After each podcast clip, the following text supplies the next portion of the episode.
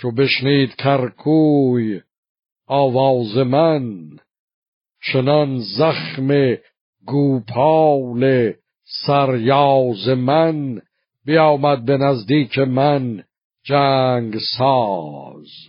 چو پیل ژیان با کمندی دراز.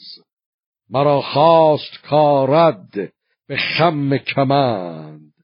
چو دیدم خمیدم ز راه گزند.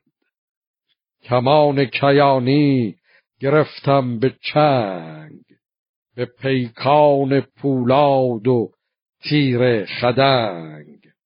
عقاب تگاور برانگیختم چو آتش بروبر همی ریختم. گمانم چنان بود به سندان سرش که شد دوخت مغز با مقفرش نگه کردم از گرد چون پیل مست برآمد یکی تیغ هندی به دست. چنان آمدم شهریارا گمان که او کوه زنهار خواهد به جان. و اندر شتاب و من اندر درنگ همی جستمش تا کی آید به چنگ. چو آمد برم مرد جنگی فراز من از چرم چنگال کردم دراز.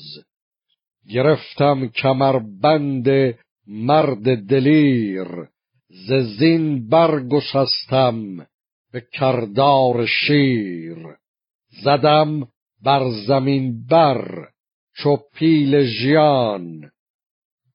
پراهن بر و دست و پای و میان. چو افگنده شد شاه زینگونه خار سپه روی برگاشت از کارزار. نشیب و فراز و بیابان و کوه به هر سو شدند انجمن همگروه سوار و پیاده ده و دو هزار.